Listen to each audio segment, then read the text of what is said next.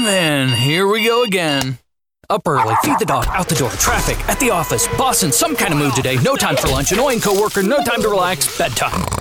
Then we gotta do it all again? Uh, no way. Because the best way to break up the mundane every day is to play at Wild Rose Casino and Resort. Slots, tables, sports, and a whole lot of perks when you join and play with your Club Wild card. So, let's play Wild Rose Casino and Resort, Clinton. Does your financial advisor take the time to really listen to you? Is your financial strategy personalized for you and your family? Will your financial advisor be there as your life and financial situation changes? When you work with Edward Jones, they focus on what's important to you. You'll work together and use an established process to create a personalized financial strategy backed by the advice, tools, and resources to help you reach your goals. And they'll partner with you to help your strategy stay on track. Visit edwardjones.com or stop by the office of Todd Nash in Coralville, Jeff Rudolph, or Scott McGill in Iowa City, or Travis Whitmore in North Liberty. Edward Jones, Making Sense of Investing, member SIPC. Hello and welcome to the Hawkeye Hotspot podcast here on hawkfanatic.com. It is Monday, April the 10th, and it is uh, 9 a.m. Central Time. I am Rob Howe, joined by Scott Dochterman from The Athletic. And yes, it has been a while since we've done one of these, March 23rd. Um, Scott and I have kind of been going our separate directions here, but we're able to get together this morning and figured we'd throw one of these together. And we'll probably put one on the end, end of this week, too uh, after we get some more. Uh, I'm sh- what I'm sure will be in a uh, a uh, active week, transfer portal stuff, spring football, all that stuff, uh, baseball, um, and we'll hit all on all that stuff today. Uh, we're going to start though with Scott. Um, had a trip to Japan, which is why he was not on the podcast for the last few weeks. I went to Chicago for a club volleyball tournament this past weekend, which messed us up last Thursday. Um, but Scott, why don't you give us an overview of the Japan trip? We talked about it before um, we started recording. Uh, you can leave out the horrendous return trip with lost luggage. Yeah, I don't want to. I don't want to put everybody to sleep because uh, you know I'll just say that my jet lag is, is still pretty significant because of all that. But Scott's no, been up since one a.m. today, yeah. so if he fades or, or falls asleep on us, that's why. Yeah, and I was no, I'm just I'm trying to get to a normal schedule and that's very difficult right now. But but overall it was it was a great trip. I mean, you know, going to a place that I'd never been to and you know only really you know seen and read about on television and, and magazines and went and uh, you know went to a volcano went to mount fuji. Unfortunately it was cloudy that day. Uh, experienced the subway system in one of the biggest cities in the world, and with uh, but you know it, it's a great country because there are most of the people who are who work with the public have at least a slight working knowledge of of English, just just helpful if nothing else, and uh, so yeah and my favorite part where you know that i would love to bring back to this country are the bullet trains um, you know, they they go about 300 miles an hour. So it's like kind of getting on an airplane at the runway right before it takes off. That's about how fast you go. And uh, so we went to this place called Cat Island, which you know my daughters had been my daughter had been pushing for me to do since uh, you know with our cats here. She, I'm like the cat whisperer, and and so we went to this cat island, but it's like a four hour drive that we got there in an hour and a half.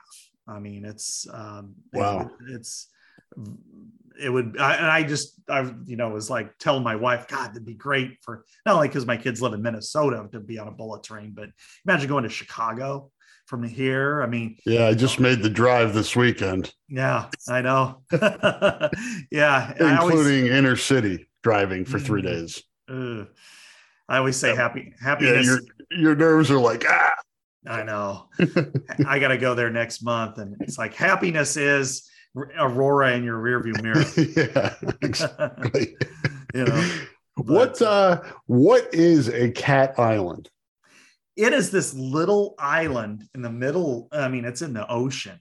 And so it took about an hour long ferry ride from this little town, like like I said, like three and a half hours north of Tokyo. And we took this hour long ferry, and it's this island where there's only a couple of houses and a couple of people, but they just it's it's filled with cats. the cats are they like there. feral cats or yeah yeah they're feral but they they feed them and stuff but they're mostly feral on this really little island and they have these shrines and and everything like uh, i don't know if it's shinto religion or what but so yeah we uh walked around on these cats would follow us around and you know because i'm like the cat whisperer to the kids and so yeah it was uh it was something else so we got how was the food uh, it was good. The the when we did get to the Japanese uh, places, but it's it's a little bit. We stayed in like this Airbnb, and I, I mean, tiny doesn't begin to describe it. Think about New York hotel rooms, and it's kind of that way. Yeah. Um, and so most of the places in our neighborhood were you couldn't really tell if they were restaurants or not. So um, it was kind of half and half, where we had restaurant food versus just like we brought over like pop tarts and stuff stuff like that. But uh yeah it was wasn't quite the experience of going to like you know because of the language barrier. Yeah. You know there is some fear there but but when i did have the, the japanese food it was fantastic. Nice. Yeah. and you were telling uh, me before we started recording about the uh your and we'll use this to segue into women's basketball your ability to watch over there uh, in the middle of the night yeah, the first the first game, you know, it was a it was a primetime game here, but over there it was like at uh, noon uh Japanese the final time. four game? The final four the game South Carolina, South Carolina yeah. Okay. so I was in this uh main the Tokyo station. Um it's it's kind of like Grand Central Station except uh, there's just shops everywhere and it's outside the Imperial Palace which is about a mile away and I was going to that. I was just with my son and I'm like you know, first half, I'm, I'm like scrolling through Twitter, I'm refreshing it like constantly. and then finally, I'm like, I got to figure out a way to watch this second half here. And, and so we sat outside and, and because I couldn't get it on uh, ESPN Plus because it, it doesn't come uh, on in Asia. Well, I took off the Wi Fi, used the 3G, and it worked. And I'm like, wow, this is great. Um, and so I, I watched that game, and then we went to the Imperial Palace and you know, saw the cherry blossoms and stuff. And then the the championship game though was at 3:30 a.m. in Japan, and my wife is you know we're season ticket holders because my wife goes to all the games, and I go. I've only I only went twice as a with her to sit in the stands because I said it just feels too much like work. and those seats are awful. Yeah, I know. They need to do. They need, they need to do something with the seats in Carver because I sat for the um the Georgia game with my daughter in the stands. And I, like you, I don't sit in the stands much, but I was like, man, for people with bad backs, this yeah. sucks. Yeah, exactly. And we both do. Yeah. We're old dudes. Uh, but, uh, you know, so we got up at 3.30 and watched the game. It's kind of same deal, 3G and, you know, kind of horrified by the officiating. um, you know, not to probably like anybody, um, and I'm sure we could talk about this, is – I thought LSU was the better team that day. I'm not, you know, if they played a World Series, maybe Iowa wins, uh, but at least that day, LSU was the better team. But the officiating did not meet the moment. And I thought that was really disappointing because, you know, and, and it, it's one of those things that I know I've tweeted about several times that if in watching women's games, the officiating is not very consistent. And some games, it is really physical, like way beyond what you'd allow in a men's game. In other games, it's like this one was like touch fouls, where God, everybody was in foul trouble by the second quarter. And and uh, so that was really disappointing to watch, I think, over there. And um, you know, and of course, there was you know controversies that frankly, I just wasn't aware of at the end of the game because I think with a minute to go and it was over, I'm like, eh, we don't have to watch this anymore. so yeah. it wasn't until afterwards that I saw the the hubbub that continues to go. You know, it was on even on SNL, you know, this on Saturday night. So um, you think I was thinking about this, and somebody brought this up to me, I think on the mailbag last week. Uh, for those that don't know, these officials are not full time. They have like real jobs in the world and do this as like a second job mm-hmm. with all the money in the NCAA that these schools have. Is it time, bet men and women, to get full time officials, particularly at you know for the revenue sports? That's a great question, Rob. And I don't know, you know, and and would that make a difference? Would they be better if they were doing it full time? I don't know. I don't know. I mean, most of them do it pseudo full time if they're yeah. basketball officials that you know they're they're bouncing around. We talk about their schedules that they're too compact. Yeah, maybe that's a problem too. There aren't enough. Yeah, and they're being asked to do too much. Yeah, and but you know when you get to the final four, they're that that shouldn't be an issue. I mean, the issues are when you Agreed. see. But we've like, heard we heard official complaints for men's basketball throughout the whole season. And you mentioned, I, you know, I think as the women's game gets more popular, and this year has helped that a lot, it's going to it'll be magnified more if the officiating's bad.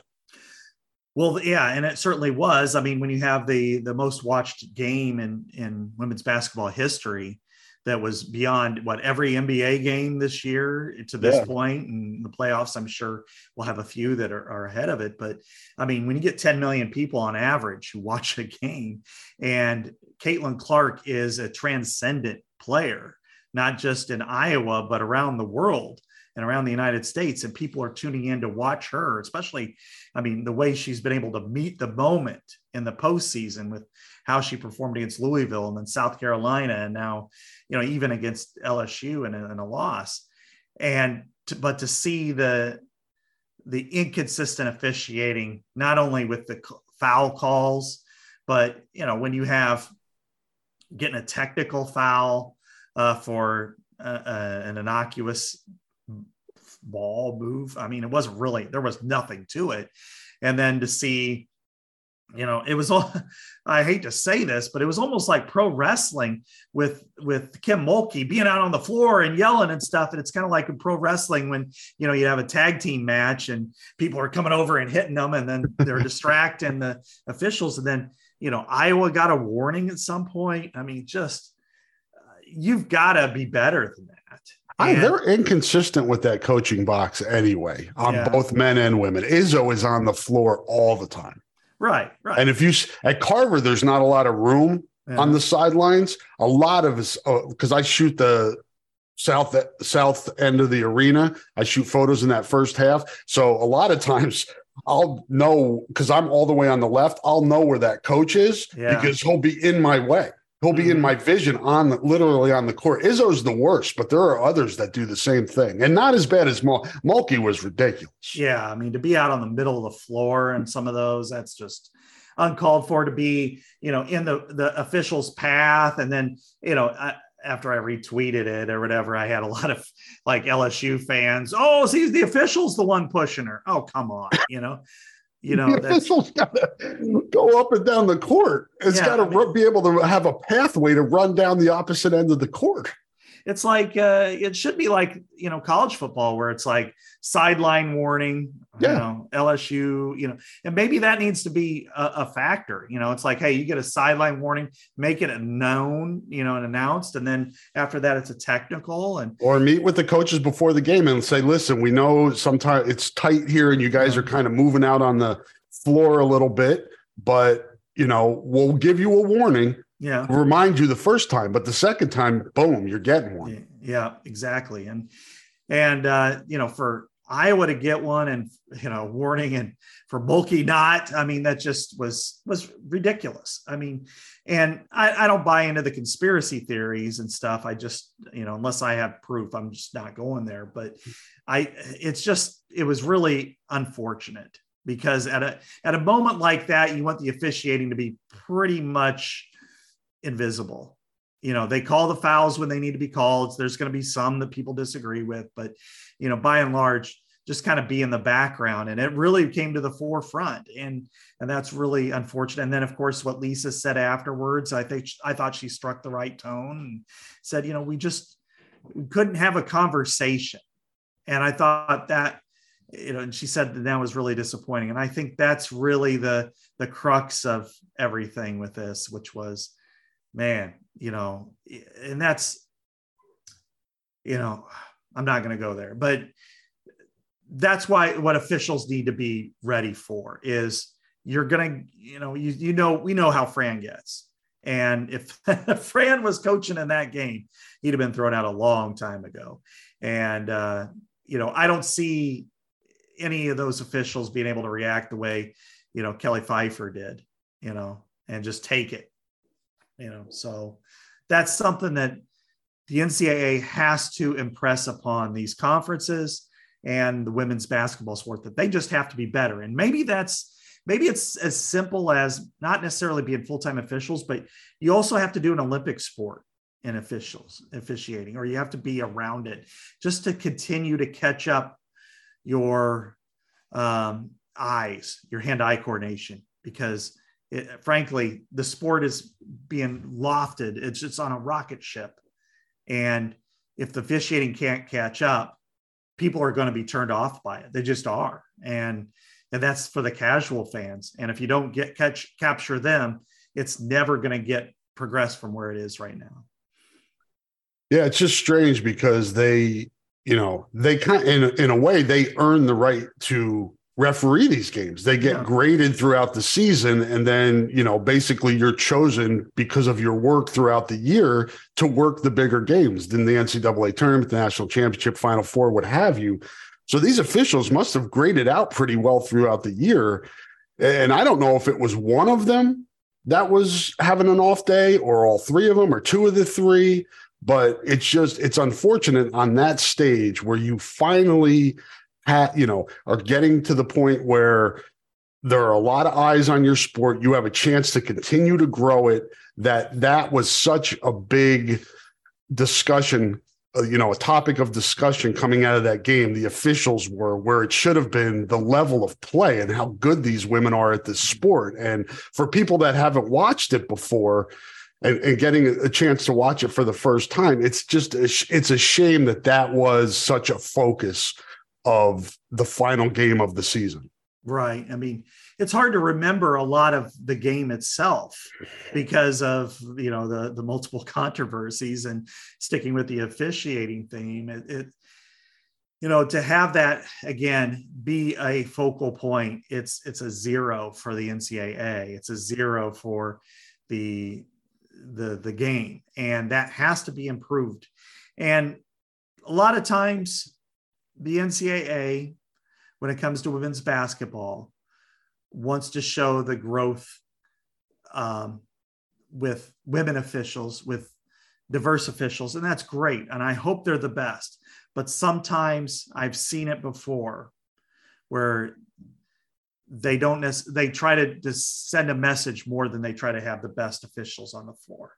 And and i and i'm not saying anyone in particular was right or wrong on that. I'm just saying that sometimes they have to be careful with that because at those moments you want them not to again not to be invisible but not to be at the forefront. And unfortunately by calling fouls and and the fouls that were called were pretty even evenly bad and evenly destructive when you have Monika Czinano and the second foul on Angel Reese was ridiculous. Exactly. And yeah. she sat out most of the first half because of that. Right. You know, Caitlin Clark got two offensive fouls and it wasn't, yeah. it was just kind of movement and and then again our technical foul. I mean, good God, you know, it's just it was really a poorly officiating game. Now, getting to the game part of it, LSU shot lights out in that second quarter.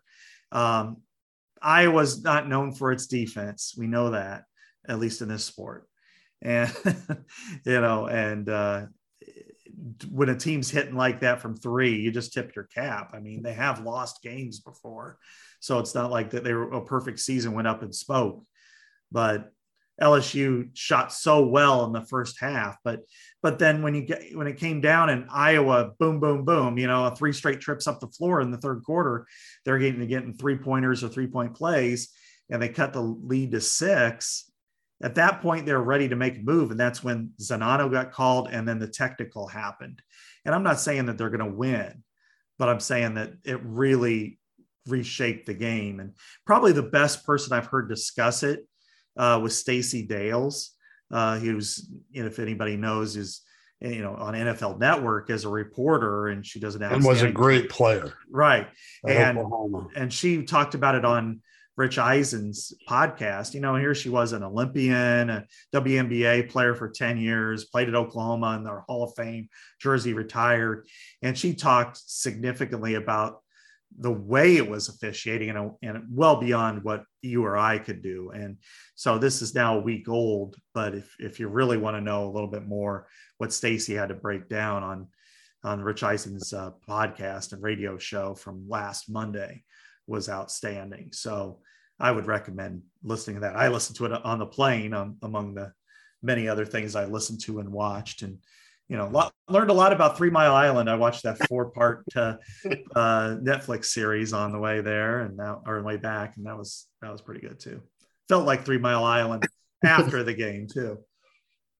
Yeah, the uh, for me from a from a basketball standpoint, and I may have mentioned this on the um, mailbag last week. I can't remember, but um, Alexis Morris to me was the difference in that game. Mm-hmm. Um, her ability to hit mid range jump shots and and Iowa allowing her to do that, that was like what they were going to give up. Mm-hmm. She made almost every one. And then on the other end of the floor, she you could tell she watched a lot of film of Caitlin because the Caitlin likes that right dribble, left foot step back. Yeah, yeah. Morris was right on her. She yeah. as soon as she took the step back, Morris was like boom right there. And she she Caitlin still had a good game, but she made her work for it. And that's all you really can do with Caitlin is make her earn her points. And then obviously the other components of the foul trouble and um, you know, the the girl that came off the bench and was averaging two points and hit what 21 in the first half, all those threes. Right. I mean, when you said at the top, Scott, that LSU played her played better, it just played better that game. Yeah. If you take away the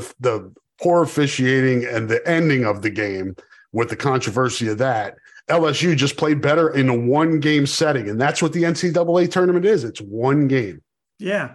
Well, if you think about all of these, uh, the upsets that we see in the in the NCAA tournament, in the men's tournament, the the three fourteens on a you know on occasion, or or you know what happened with Purdue and Fairleigh Dickinson, right? You know, if they played seven times, Purdue's winning six and usually seven. How it lost that one, I'll never know. Uh, but you only have to play once, and that's why it's such a thrilling tournament. And uh, in this case, um, you know, just like if Iowa played South Carolina um, multiple times, it may not win more than one or two. Right. South Carolina is an outstanding team that handled itself very well you know throughout the the process i was very impressed with Dawn Staley and and Leah Boston and and just everybody associated with that program. You know, that's a class outfit, and um, you know, and, and uh, yeah, a one game setting, LSU shot lights out. Iowa couldn't keep up. Iowa didn't tried and, and wasn't successful. And maybe had Monika Czinano not been in foul trouble early, she might have had an opportunity to to make it a different type of game. But you know, I'm not going to take away from what LSU did. LSU won, no question. And as far as the end of the game controversy, I talked about this again, I think last week on the mailbag. So I'm not going to throw a lot out there. Let Scott share his thoughts on. Again, he was overseas, um, way overseas, and did not uh, did not. want He said he turned it off once it was decided, so missed in real time what happened yeah. at the end of the game. And really, we, a lot of us we we didn't see a lot of it at the end of the game. It was like you know, an hour after the game, then the videos, you know how it goes on social media, the videos are coming out and then the commentary starts and then the drama starts. For me, this is the way I view it. And I played basketball in high school, always has been my favorite sport. There's just there's a culture in basketball of trash talking. It goes back for the beginning of time. Michael Jordan, Larry Bird was a famous trash talker. It's almost accepted where in other sports, I'm not sure it would be as accepted, but you kind if you're if you have the upper hand, you get to talk shit. It's just kind of part of the sport. And what I got out of that from Caitlin Clark is she saw what Angel Reese was doing. Um, and basically was like, I got to take this because I did the same thing. Really, what she wanted to say was, let's run it back because on the on the school, you know, in a schoolyard, a pickup game, basketball is one of those games, pickup games, two on two, one on one, three on three. Always trash talking. There's always talk going on. You can't guard me. Things like that. That's what Caitlin Clark was thinking. She's like, shit, we had a chance to win the national championship. She won the national championship. She's giving it to me. Let's run it back. Let's run this thing back and we'll beat you the next time. That's what's going on in a competitor basketball player head. And they understood that. And I just don't think people on the outside really understood it. People were trying to measure, well, Caitlin only did it for a few seconds. Angel did it for too long. It's trash talk, man. It's part of the game. Let's run it back. Yeah, it's part of the game. I, I, I tell you what, I saw Keith Duncan blow a kiss to Scott Frost, and you know, and I'm like, how can you get too upset? That that I'm sure Iowa fans weren't upset about that, no. you know, and they weren't upset when you know she's doing the John Cena, you know, thing. Now I, didn't know what that was. I, I, didn't know that was a John Cena thing. I'm yeah. not I'm not a wrestling dude. Yeah, me, me I either. used to be. Yeah. Mil Mascaras and Andre the Giant. That was my pro wrestling experience. yeah. I mean, I was back in the 80s when they kind of consolidated with uh, yeah. Iron Sheik and what have you. Um, no, uh, you know, here's kind of how I fall on it. During a game, I'm all about it, man. It, it's just the way it is, you know. And as you said, in basketball, if you don't like it, tough. You know, that's that's the way it works. And uh, and it's like that in football too. I mean, don't let. The, oh, there's those. it would be great to have the, these guys like Iowa, yeah. Iowa playing Wisconsin or Nebraska. Have those yeah. guys mic'd up on the field yeah. during the game. That would be entertainment. You know, I got to see a lot of that firsthand with Iowa State winning last year. I was down by the tunnel, and you know when they got the trophy, man, they were all over the Iowa players. talking shit. So um, I'm sure this year, nobody's forgotten about that. There's no damn, you know, and I'm sure if Iowa loses at Wisconsin, you know, playing jump around is going to be in their face, you know. So there's all kinds of smack talk among rivals and among teams. I think the irony is the people that were complaining the most are some of the people that talk the most smack on social media. Yeah, right. It's like, uh, hey, get a mirror. Yeah, right. Um, the only the only thing that I I was like eh, a little uncomfortable with is that you know, it's it's kind of over with. And you know, I guess if this is maybe the the modest Iowan in me is kind of like when it's over, don't shove anybody's head in the shit. yeah, it's over. You know, it's like you know, talk talk your talk during the game, talk your shit, go for it.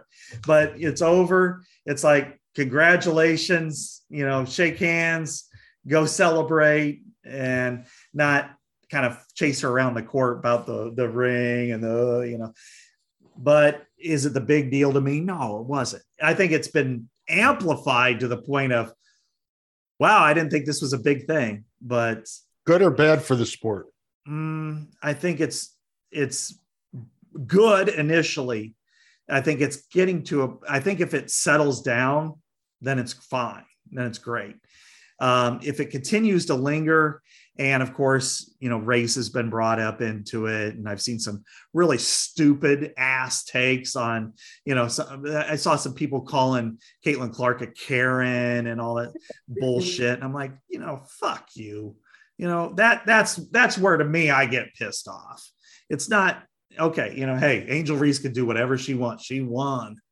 You know, she, you know, yeah, was I a little uncomfortable? Yeah, but oh well, you know, who cares? A whole lot of ignorance yeah. Is what we saw the last week plus. A lot of ignorance. And it is mutual on both sides. And it's just like, okay, you know, and, and then of course it ends up like on SNL, you know. It was funny. I tweeted after Caitlin yeah. said, you know, yeah. Angel Reese shouldn't get criticism. I tweeted that out and said adult in the room. Yeah. And it was funny watching some of the people on social media think I was talking about LSU and Angel yeah. Reese when actually I was talking about the people that were commenting on social yeah. media. Yeah, exactly. exactly. And they don't see it. But right. I didn't I didn't see the SNL. I saw I think Mike Hlas may have put it on his Facebook or something. And I think I, I saw it in passing and didn't get a chance to watch it yet. I was watching it live and I have it on DVR too. So if you need to come over and watch it, you can. but you know, it was like you got first, VHS or Betamax. I do. I have a well, not Betamax, but I do have a VHS. Uh, you know that I still have a shit ton of VHS tapes. You got reel to reel. You got film on reel to reel. Uh, some, of, some of it has been transferred over to DVD. Okay. It's like my grandfather's, you know, but uh, it has been transferred to DVD now. But no, they. All right, sorry to interrupt. What was no. the SNL bit? it's it's not a VHS. No, but uh, you know, like the first part was uh, talking a little bit about the Bidens and and Jill. Oh yeah, I didn't even think about talking about that part of it. Yeah, and uh, Michael Che's like, yeah, and Jill Biden is inviting her her BFFs, BFFs, the Iowa women's basketball team, and then they then they had uh, I think it was Ego Nwodim uh, dress up as Angel Reese. You know, and she's just kind of going like this and wearing a jersey and all that. Is that good though? Because people are people are yeah, people are thinking you know people that have no idea what that what they're even doing in that skit are like and then they check it out. They they try to get background of what they're doing, what the comedy is. Well, exactly. I mean, those of us that know about it, it's like, oh shit, they're, they're really going at it. And then other people are, you know, it's it's perfect for the sport. I just think right now, whether it's um, if if Angel Reese wants to take the next step, it's like, okay, go be magnanimous at the White House. Um, you know, you can joke around all you want. You can even talk a little smack, but let's, you know, let's not be in your face to the Bidens. You know, that's really for that side of the fence. That's not. You know how this works too, Scott. They'll get together. They'll be at the White House. Jill Biden will explain what her thought process was. Angel Reese can explain why she was offended by it, and you have a conversation. Yeah. And you work through it and get in a better understanding of each other. That's the way it should work. Yeah, but does that ever happen in no, social media? No. Not on social media. You're not no. going to solve any of the world's problems, including uh, trash talking of women's basketball games on Twitter. well, you know, and then you have uh, you know, and then going back, you know, the Hailey Van Lith, yeah. Van Lith, who's now in the transfer portal. So I'd be really curious to see where she ends up. But, you know, I, I think after Louisville took like an 8-0 lead, you know, she's she's coming back screaming, get off my fucking court, bitch, you know, and all this stuff. And then that's when, you know, Caitlin Clark's doing this and, you know, saying stuff like, you're down 15 points, shut up, you know, and it's like, that's and these fun. are and these are kids that pl- oh, not kids, young adults yeah. who played together. They've been yes. teammates before, and they're still talking trash. Yeah. So you know, I mean, you have that those elements, and I think it's just it's fine. It's perfect. And during the game, it's fine. It's perfect. And you know, after the after the game, I thought, you know, again, it's kind of like this is just me being uncomfortable a little bit. and it didn't matter if it could have been if Caitlin would have done the same thing, I would have been the same way, which is after you win, you know, be be a gracious winner and a you know and a not a sore loser or anything, and just you know congratulations and move on. But hey, you know that's that's not me, and I'm I'm clearly old enough to be their certainly their fathers, if not their grandfathers. So and I think Caitlin Clark has just a good understanding of what her sports need, what her sport needs and what it, what helps her sport.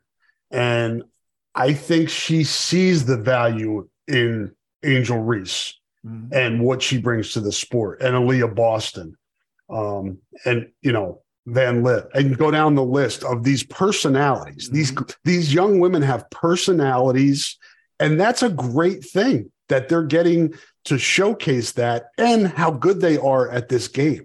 And that's what it should be. So now women's basketball don't let this fall flat. Yeah. Set up games next year.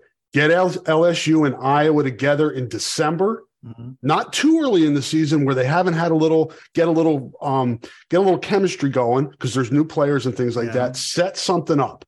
Get the sport out there. Put it on ABC. Let's go. Let's get let's keep building this sport. I put out an idea that I think would, you know, that I, I don't know about early in the year because it gets overshadowed by college football. That's and, true. And the NFL, you know, and if it's on a Saturday in December, you got NFL games or or whatever. But what I'd like to see is like, let's say the weekend between the NFC and, and AFC championships and the Super Bowl. That like what's that? First, end of January, beginning of February? Yeah, like first or second week. It'd be like the first weekend in February. Okay. That you have like an eight, you know, eight teams, four games, celebration of C. Vivian Stringer at Madison yeah. Square Garden. That's a good idea. You know, because C. Viv, you know, had to retire basically throughout the pandemic. Um, she has been a giant in the sport that really hasn't gotten her due, I think, at a large scale. Um, you know, obviously took Iowa to the Final Four, uh, thousand career wins or whatever. I think if you had like a celebration of C. Vivian Stringer, have it the Stringer shootout or something like that at Madison Square Garden, four games include Iowa, UConn. Definitely UConn because the the following yeah. back there they would they would bring yeah. a lot of people to the garden. Absolutely, and being nearby there. Yep. Um, LSU, maybe South Carolina, maybe Indiana, Rutgers for sure, Tennessee, and if you yeah. have four games. And it's a neutral site, so then it could go on an ESPN family of networks and ABC because it's not on the Big Ten purview. yeah. but if, if you have that, um, in that vein in that window and you have a Caitlin Clark and an Angel Reese and maybe it, maybe you schedule it it could be Iowa versus UConn or Iowa versus LSU one way or the other you want that matchup and uh, boom you've got something there and the personalities in women's basketball are so much greater than they are in, in college ba- men's basketball yeah I mean you just look at the two national players of the year I mean no no offense to Zach Edey he was terrific for Purdue but do we know him? do we, is, really. you know, is he said anything, done anything other than being seven foot four or whatever and scored a lot of points for a team that got, you know, beat not only by a 16 seed, but a team that shouldn't even have been in there because its champion couldn't compete, Merrimack. So they throw Fairleigh Dickinson in there. Um, you know, who, who's the, who's on the All American team that we look at and go, eh, yeah, you know, the personalities on the women's team, as you, women's side, as you've seen, with Caitlin Clark and Hailey Von Van Lith and the the Cavender twins, you know, from Miami yep. and uh, Angel Reese and Aliyah Boston. I mean, these are these are known players and systems. It's it, Rob, in a different way, it reminds me a lot of the '90s NBA where you had teams and you had systems and you had styles and you had personalities. You know, yes, it's on a much smaller scale, but it's you know when you have Jordan and the Bulls, that's basically yeah. you know Clark, and you got Angel Reese and, and, LSU. That's like the bad boys in Detroit, and you know, and you've got you know you just start throwing up, making these kind of comparisons, and you know, it's kind of a building too, right? You think about Sabrina Ionescu, yeah, and even back to like um, Lisa Leslie. I mean, mm-hmm. women's basketball has had some really excellent personalities, and I think now what really we talk about the NIL window and things like that, Scott. Whereas the men, they're still the top players are one and done for the most part. The women they can benefit from staying at the college, you know, for two, three, four years, whatever it may be, five years now with mm-hmm. some of the COVID. You can kind of build your brand, right? And build your program's brand by sticking around and making more money than you will in the WNBA. Most of the WNBA players have to play overseas during the off season. Right. You could stay in college and make more than what they're making. That that's it's a great opportunity right now for women's college basketball to build this brand and build the brand around the star players. Right, no question. And and that's that's huge as you said. I mean, it's like people around here from the 80s, men's basketball in the Big 10, you knew who was on every team. Right. They were there 4 years.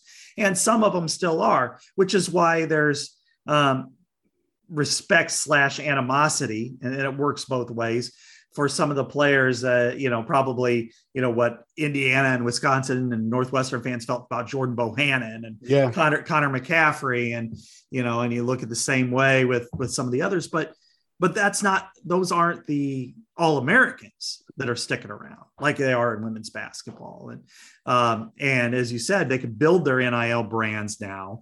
They also, you know, so you can I mean, Caitlin Clark probably will make more money NIL wise at Iowa than what she would in the WNBA. On top of that, you when you t- start talking about institutions, college basketball is has is bigger and greater than that of the WNBA right now. Um, it's you know the institution, the University of Iowa has a much more loyal following than the Minnesota Lynx, mm-hmm. the LA Sparks, or New York Liberty. So you you know if you're even a marketer, wow, you know you you've got a bigger following for her if you want to have the air logos which they need to freaking do for for Caitlin Clark at the University of Iowa, and she's going to get um, all kinds of stuff there. Um, so I, I, think I think the sport has a real opportunity here, and Iowa has a real opportunity, as we saw. Um, you know, I didn't, I wasn't working last week, but I did read through the emails and saw that they paused ticket sales. I mean, Rob, we have it, it we might have a higher attendance for the women next year than the men in Iowa. I would, in fact, right now it appears to be the case. And they set the Big Ten record this year for highest average attendance, significantly higher than that, what it was before. And then on the road, as I've said uh, quite a few times, that Iowa's average on the road is 3,600 people more. In a lot of cases, it was like 8,000 more. You know, that's the Caitlin Clark effect. Yeah, no doubt. And the NBA should pay attention too, mm-hmm. um, because as your as women's college basketball becomes bigger, and it should if they do it right now with you know with the attention they were able to draw this season and the star players continue to build their brands in college then more people will follow them when they get to the WNBA then you can grow the WNBA that's kind of how it can work if they do it the right way. And right. we've seen it before with like the US, you know, when they had, you know, the gold medal teams in the US for USA women's basketball. But this is different. This is, you know, that college loyalty that you can follow into the pros. We see it a little bit this year with Keegan Murray with the Sacramento Kings, more Iowa fans. You need to kind of get that network moving for college women's basketball into the WNBA and hopefully grow that a little bit more.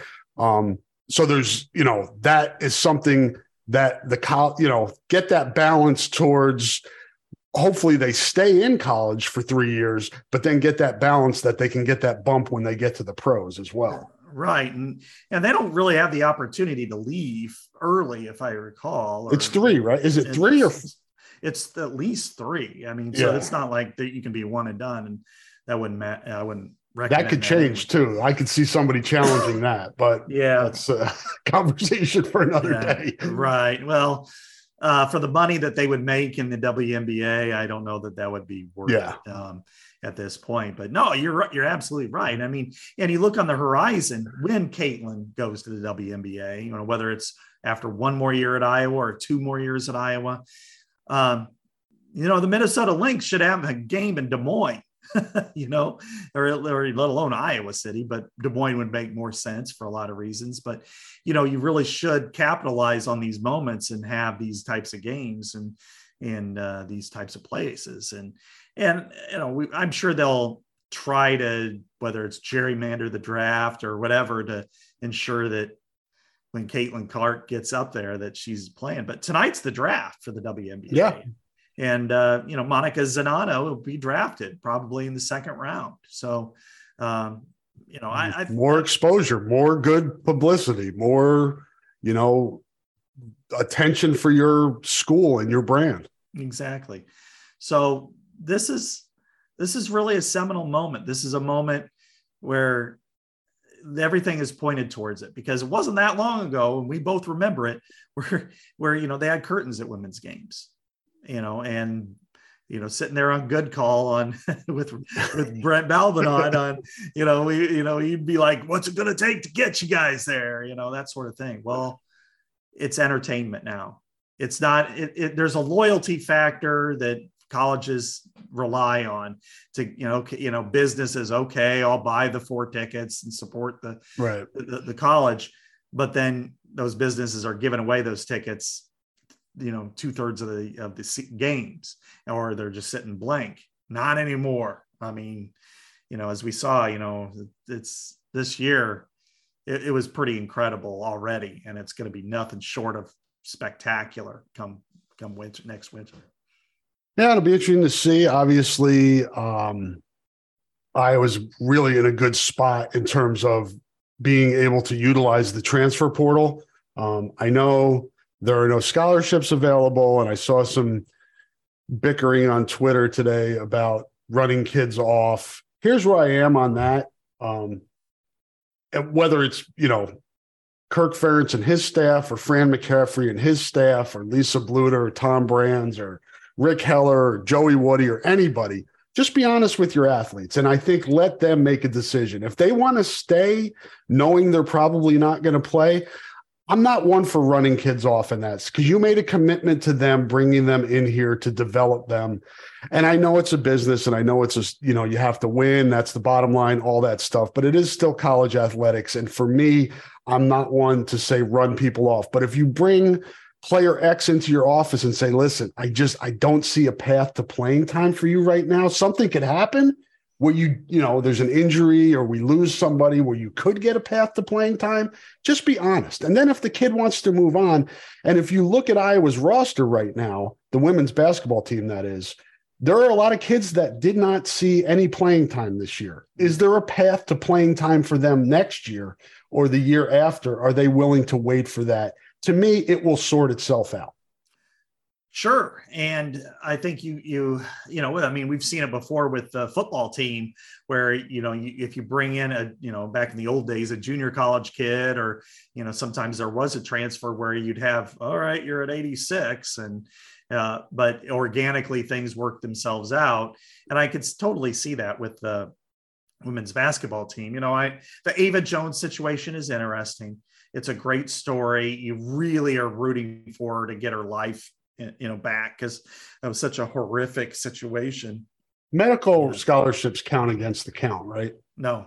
Oh they don't? Okay no. so she her her scholarship next year does not count against the well it does now until they but if they once they make her a medical she can never play at that school again. Oh okay. Yeah that's a tough decision then. Yeah so that's why like with justin britt right. you know that he's uh and on the football side he's a medical now so uh, he'd have to leave in order to play again, and that's why he's entered the portal. Yeah, um, and that's that's the case just about everywhere.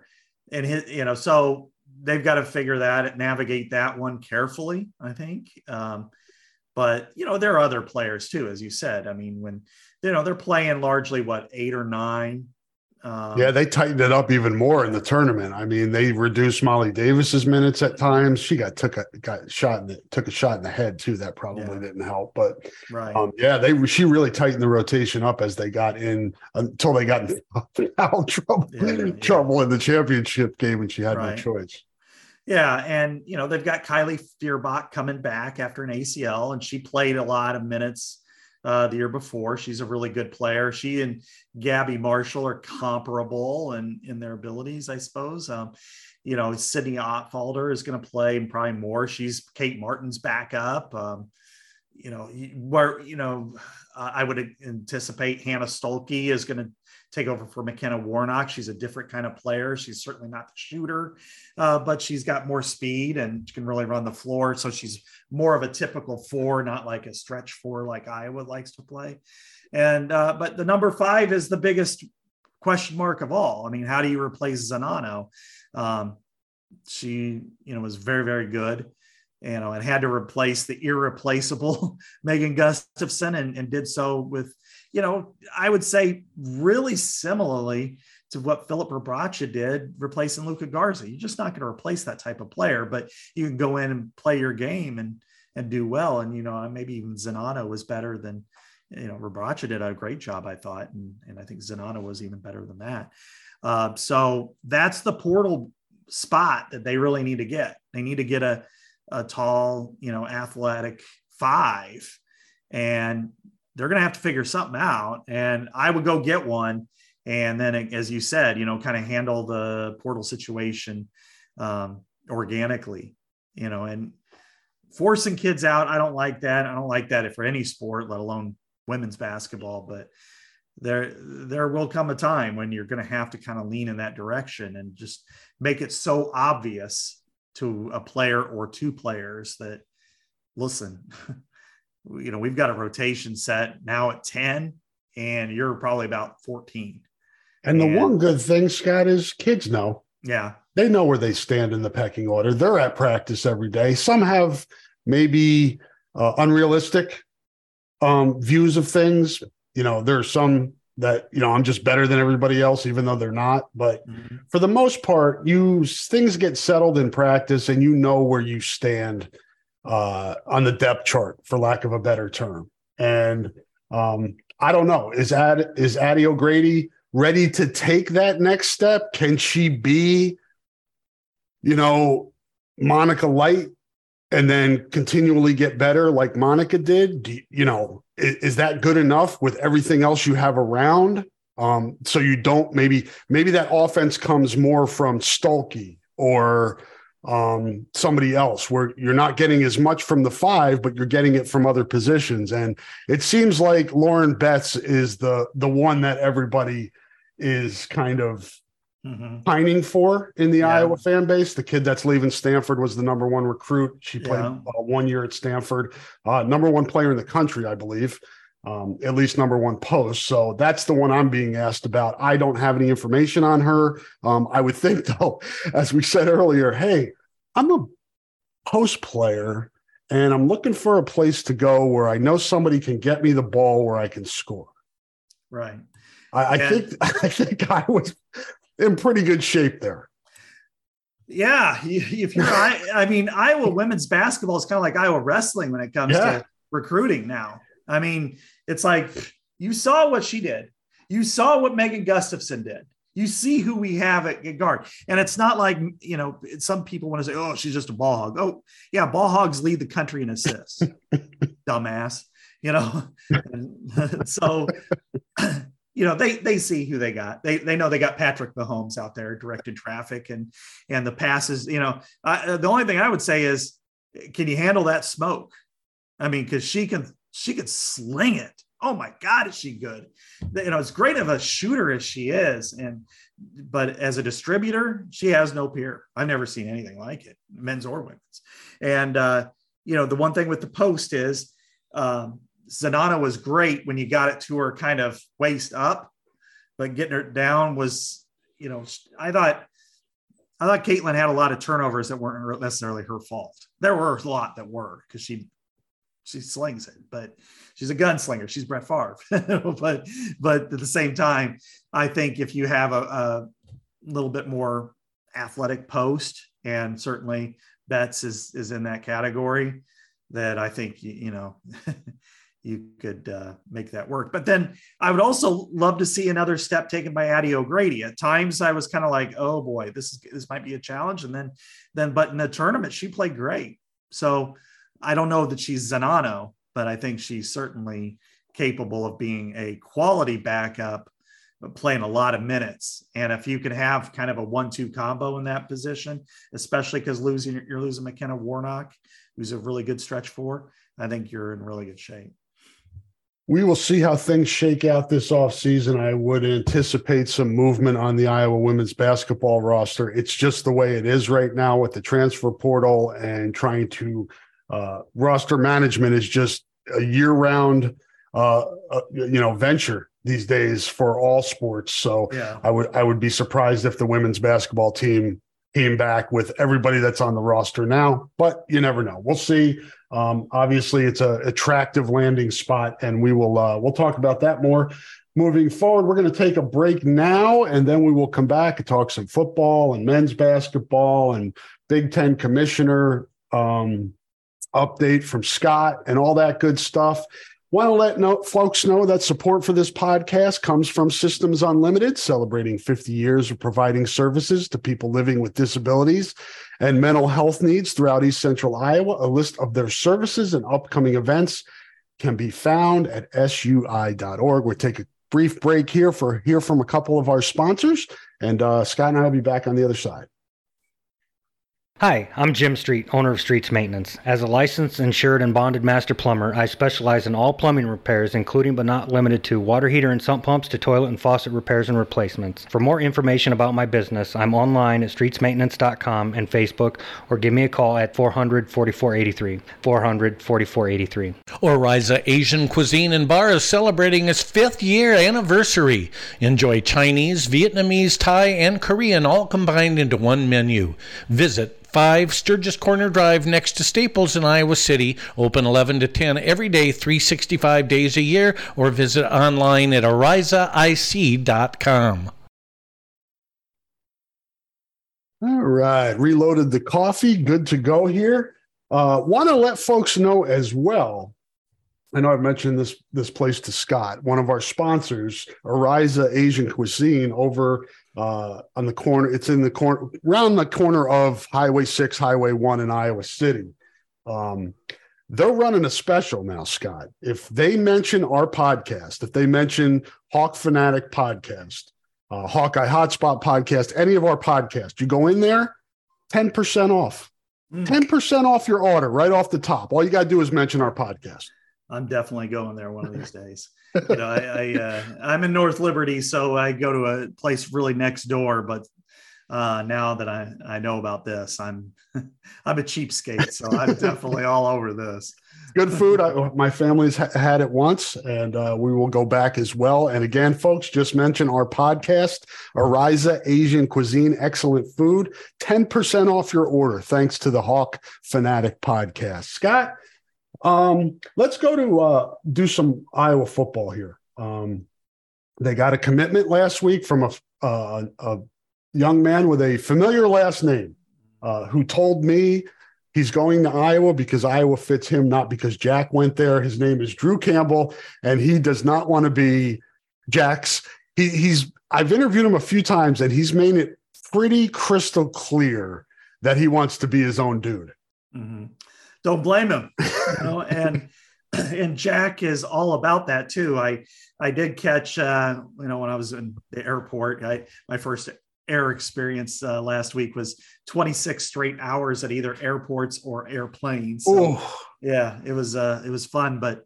Uh, I saw Jack was on Good Morning Football uh, on NFL Network, so I watched the clip and talked about his his brother picking Iowa and and uh, he just wants him to be his own man. And Jack's always been that way. So yeah. good, good for Drew. Uh, Rob, do you see him more as a defensive end? Yeah, different type of player than Jack. Um, Jack kind of grew into being a middle linebacker at Iowa. Um, was a little thinner when he came in and just kind of built his way into that position. I think Drew's already more physically developed than Jack was when he was coming out of Cedar Falls. And from what I've watched and their highlights, granted, people are going to put their best stuff on those highlight tapes. So you're seeing the best. Um, but he's got a really good motor, um, nice combination of size, speed. Um, I think once he gets to Iowa and, you know, Kelvin Bell and Jay Niemann start to teach him the position, I could also see him eventually being a guy that could swing inside or out um, on the defensive line, depending on how his body physically develops. Um, but I really like him. He's got a motor. He comes at you nonstop. Kind of what you would think of if you're saying, oh, I wonder what Jack Campbell's little brother's like. He's a guy that's going to come at you nonstop. Yes. yeah, nobody's ever said that uh, Jack took the the long way around on a, in a football game or a football field. no.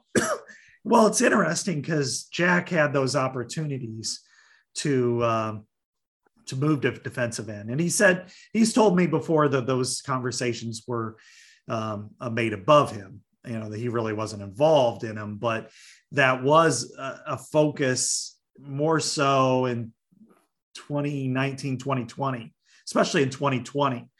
Um, before COVID really smoked everything. And yeah, and uh, you know, in talking to Seth Wallace about it, he was very reluctant. He really fought against it because he's like, if I lose him to defensive end, you lose him forever. He's going to be there forever. And I still felt like he'd be the linebacker that he was. And, um, you know, there, there was some discussion because you had Dillon Doyle at the time, who was yep. really good. And, um, and whether or not that you know do they need two backers like that? And he also had seth benson and stuff. Yeah. so it was like you know jack's long frame you know he's six five you know he's now he's 250 but if you build him like a, an, an edge rusher he's 270 and uh so you know luckily they kept him at linebacker and that made a lot of sense but i heard drew was more of a dn type anyway. And, and i think it's a great move uh you know because he fits in. He, he saw for four years what it meant uh, to be there, and and I, I think uh, you know he, I know Matt Campbell had a, a, lot of things, you know, had a lot of impact on Jack on whether or not he was going to go there. Minnesota was not part of the equation. Um, it was really an Iowa Iowa State thing, and so I'm sure he had to think that over. But you know, good move for Iowa, good move for Drew Campbell. He'll be a, you know, I, I would not be surprised to see him taken some rotational snaps pretty early in his career, even with a stacked defensive line like Iowa has. Good class this year in 24 in state, uh, uh, Scott. And uh, Iowa's doing very well. Identified a lot of these kids early. Um, a lot of these names the listeners will know. Uh, Cody Fox, offensive lineman yeah. from East Buchanan. Uh, Derek Weiskopf, just a tremendous athlete from Williamsburg. Cam Buffington, Drew Campbell, uh, and Preston Reese. Reese yeah that's uh, what seven commits and five are in-state kids in this group, and that you know James Reeser from uh, is it Reeser? Yeah, I think that's case or Racer. I, I, I don't know. I'll Racer Reeser. Yeah, we're gonna have to see when we write for you guys listening. When we write, we don't have to worry about pronunciations. Yeah. We just have to spell it right. It's harder now that we we do more vocal things. That I'm not as mm. I'm not as uh, apt to ask a kid how to pronounce his name but I yeah. need to do I need to be better at that because I need to say the names. Yeah. Um, and then Josh Janowski is an offensive lineman from Lincoln Way East in Frankfort, Illinois. So Iowa's up to seven right now. If you go by two four seven uh, overall, 16th ranked uh, class in the country so far, Scott. Mm-hmm. Good start. Yeah, it's a great start, and they really, I mean, they kind of worked in tandem 23 and 24 classes. And uh, they needed that in state because last year they got beat. They lost. Iowa State beat them. And, you know, and the other schools did too, but um, it was a picked over unit. But when you're losing central Iowa the way that they were losing central Iowa, and, and Iowa State made that a, a priority. I wrote about that with, uh, you know, Hoodie, Derek Hoodjer, you know, their director of recruiting and, and why they make central Iowa a priority you're going to have to win some of these matchups. Iowa used to be able to kind of say, these are the kids we want, and we'll get, you know, and for the most part, outside of a Michigan coming in for a receiver like Amara Darboh or Adrian Arrington, they pretty much got who they wanted. And Iowa State took whatever was kind of in their purview, and maybe they battle over one kid a year. Not anymore. You know, they're they're toe to toe. And so I think bouncing back getting guys, Drew Campbell being among them, but but uh, you know Weiskopf and, and Reese and and Cam Buffington. You know, the one thing I always I just wonder is they all are, are, look like really good athletes. It's a matter of trying to find the right spot for them all, and, and hopefully for Iowa, it's not all the same spot. They're not all safety slash linebacker types, and they've got to you know figure out is Cam Buffington is he a linebacker and only a linebacker. Derek Weiskopf, is he? It goes back to the Jack Campbell, Dillon Doyle thing, right? Yeah, where you're right. like, okay, where, how do we, what, where do these pieces fit in the puzzle? Yeah. And, but I, I like the idea, and I know you agree with this. You get really good athletes. Yeah. Like Norm Parker used to say, yeah. get them on the bus and then you'll find the seat. Yeah, exactly. That's that's exactly the way it is. You know, it's like make sure that you get them so they're not hitting against you. You know, you right. you you know you'd hate to say, well, we've got Cam Buffington from Winfield Mount Union, so you know, Derek Weiskopf, you want to go to Iowa State, go ahead, yeah, and then you know, and then it's like uh, Jake Knott and you know those guys and AJ Klein. Yeah, but, but uh, so I think you're you're okay with that, but. Um, no, I, I uh, you're definitely going to need some wide receivers in this group, Scott. They need some wide receivers, period. Right. Yeah. Now. Well, they're going to need the transfer portal here in a few yeah. weeks, and then, yeah. but they need to get some guys in this this 24 class. It's a perpetual problem, and it's it's like a you know, we we kind of laughingly would talk about it, the airbag thing from 10 years ago. Receivers worse. This is not good. You know, to be where they are now, and and nobody blames Brody Brecht for what happened. No. You know, you'd be an idiot if you are. And I, there was one person who was an idiot. Like after I wrote the story, I'm sure there was more than one. Yeah, but there was one who was like, you know, football. Look at what Kyler Murray did. I'm like, you dumbass. You know, that's the first overall pick, and he's a quarterback. You know, but you know, but when you look, eh, he's he's an eight he's an eight figure guy. You know, but it really leaves this team shorthanded. And you think about not that long ago, we were talking up that class with him and Keagan Johnson and Arland Bruce. And wow, that's a really good crew. And what a great job, you know, that, uh, you know, Cope did. You bring them in gone, all wiped out, you know. And then when you have Seth Anderson hurt and, you know, and soft tissue injury and, and stuff, it's like, holy cow. If I'm one of the backup defensive backs, I know we talked about it before. Man, I, I think strongly about switching positions because this is your chance if you're AJ Lawson, for instance, or you know somebody like that, where you have it now is your chance, man. Um, if you got it, you know it's because you know having Nico is great, um, but these you know right now they're you know and Diante Vines, but that's it. Yeah, you know you do not want to be in the same situation you were last year you know, and certainly your offensive coordinator will not want to be in that because you might be winning 17 to 13, and that's not going to keep you employed. Yeah, I wonder about the kids coming in uh, in June too, Scott. You know, you got Jarriett Buie, mm-hmm. um, Dayton Howard, and then uh, uh you know, of course, Alex Moda from up in Marion. Uh, if I mean the opportunities there for these kids, depending on what Iowa does in the transfer portal, even if Iowa does something in the transfer portal, you have to figure they're going to have to give these true freshmen a long look. Yeah, for sure. You know, and basically, you know, Jacob Bostick, you know, he is. Yeah. Well, I saw him at the, uh, the, when they let us in for practice, he's on yeah. a scooter. Yeah. And so you could almost forget about him until at least August, you know, and that's not. And Dejon Parker had his yeah. foot in a uh, contraption. Yeah. which it's just like God, can it can we can we can we have nice things? Yeah, right. Especially on that side of the ball. God. but yeah, I think that right now they're they're going to have to hit the portal um, in a couple weeks at receiver. I just don't know what how. do you think it's going to be like in May? Is it going to be like just the Wild West when this thing opens up with NIL money? And because now everybody's coming out of spring and they know what they need after seeing what they have in the spring. I just wonder how crazy it's going to be and how hard it's going to be for Iowa to compete. Hmm. Uh, good question.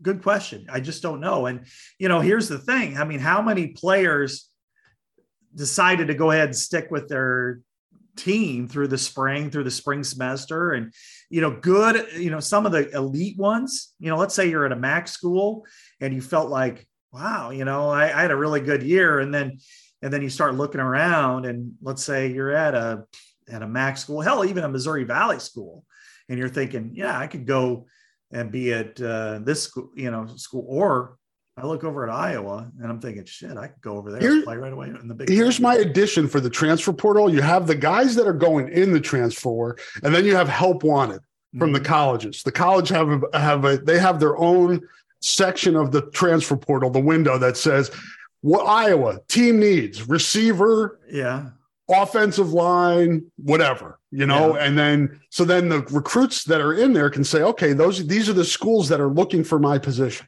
Yeah. So you think they should have it like an advertisement? Yeah. Yeah. Like a classified ad. Help wanted. Wide receiver. Classified ad. Oh, that would be great. Bring those back.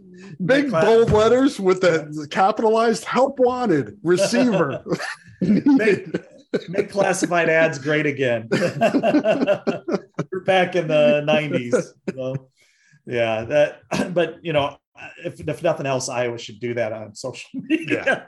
Yeah. yeah. but uh, because again, you know what what you figure looking at this unit is Nico. He's your you know, here's your North Star. And and Diante Vines, um, I thought he played well last year. He, I- he's what you say flashed, Yeah, but he's going to have to show it consistently. yeah, and you know, and at some point, you, you know, you're looking at it going, well, yeah, he he did a nice job.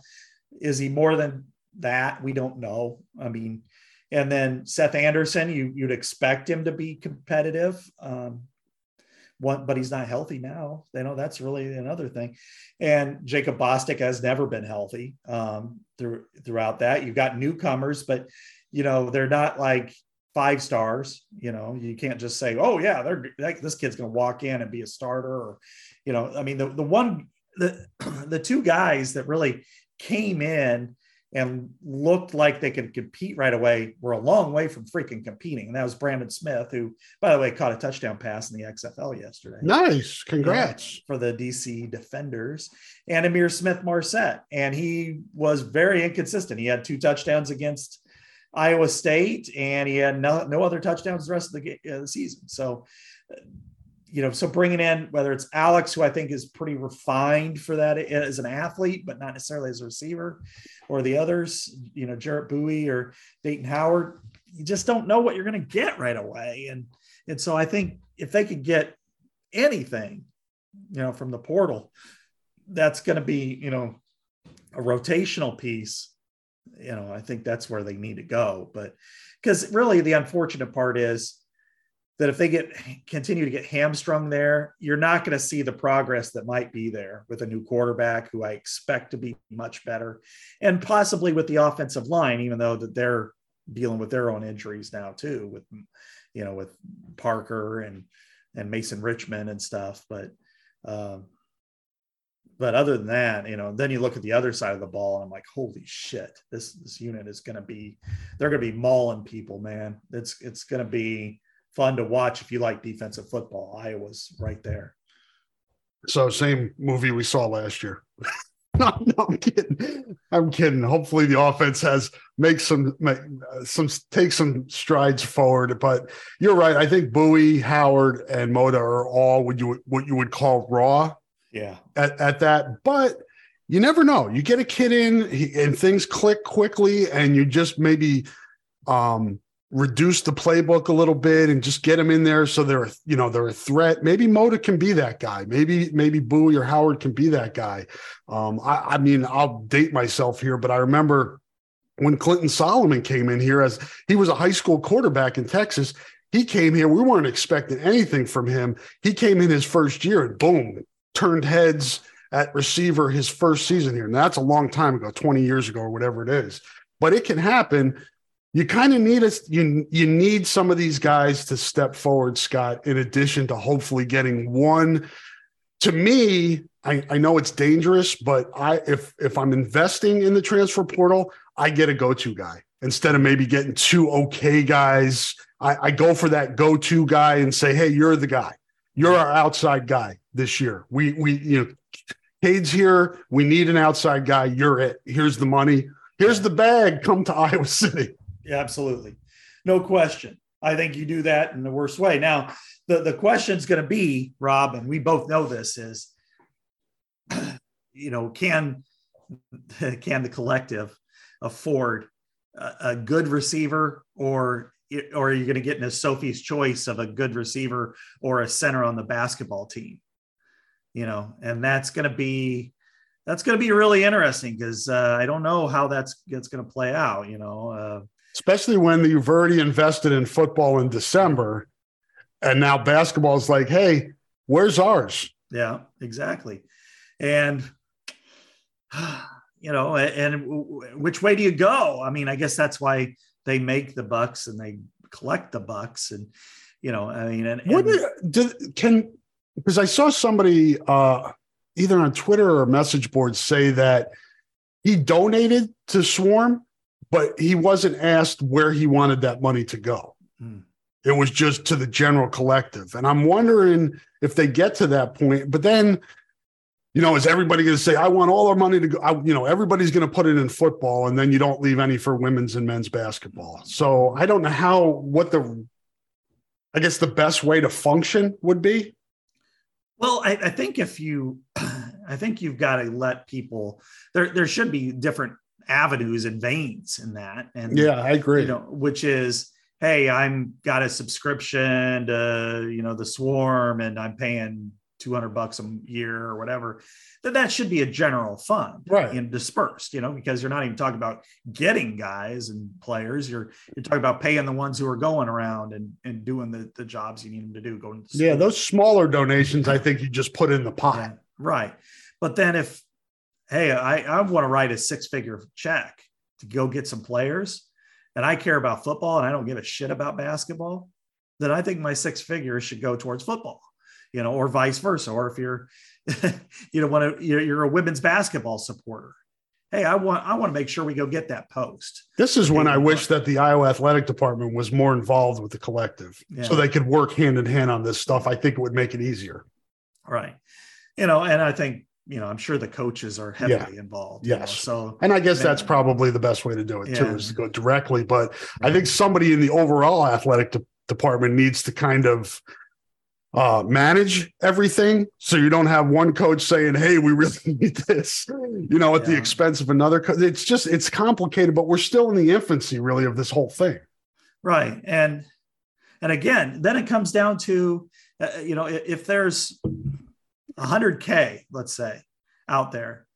And you know do, does it all go to men's basketball? Does football say sorry you're just going to have to go you know through the school unit. You know you've already had your your money or you know is it hey football pays the bills. Football needs it more than basketball.